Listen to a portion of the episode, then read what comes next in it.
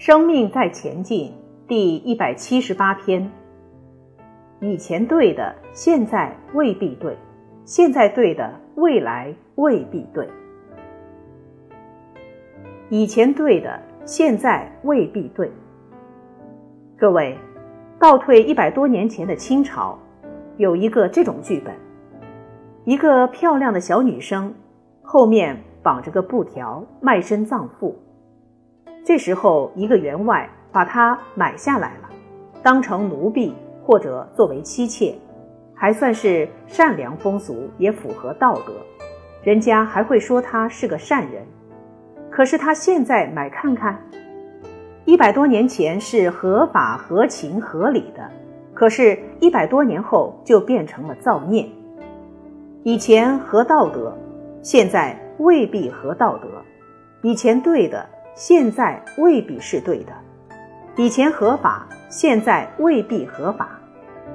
又比如，现在台湾动物保护法中规定，如果把自家的小狗养得肥肥胖胖的，别人都有权告你虐待动物，因为这样容易使它中风。你带它去散步，它不走，你硬拉它，马上有人照相录影，举发你虐待动物。更何况你现在吃它呢？过去你吃它有没有关系？台湾早期也有吃狗肉，我们称为香肉。后来因为卖狗肉是变成违法的，所以偷偷吃。还有商铺挂羊头卖狗肉，以前合法，现在不合法了。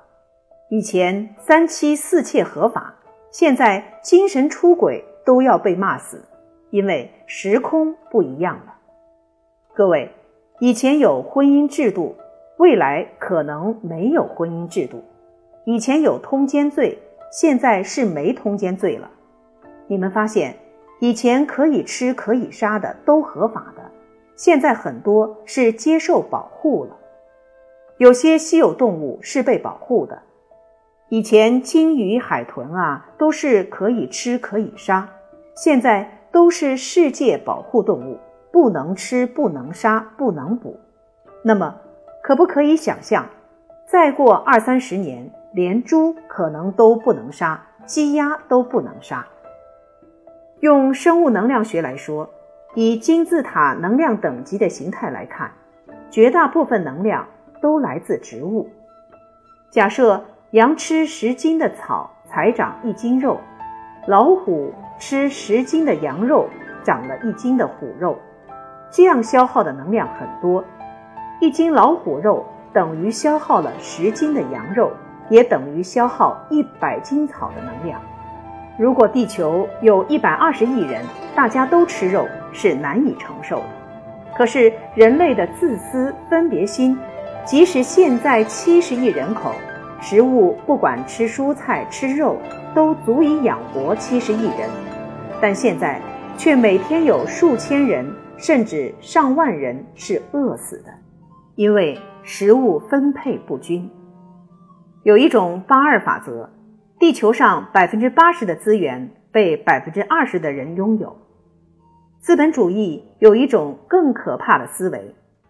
美国如果拥有庞大过度生产的食物，是不会送到非洲去给难民吃的，而是会用大轮船把食物送到外海倒掉，否则会影响市场价格波动。他考虑的是经济，他考虑的是生产过剩，如果释放到市场上，物价就会下跌，所以他宁愿把它丢掉来维持这个价格，因为影响股价。影响价格，所以为了维持价格，为了维护经济，可以伤了人。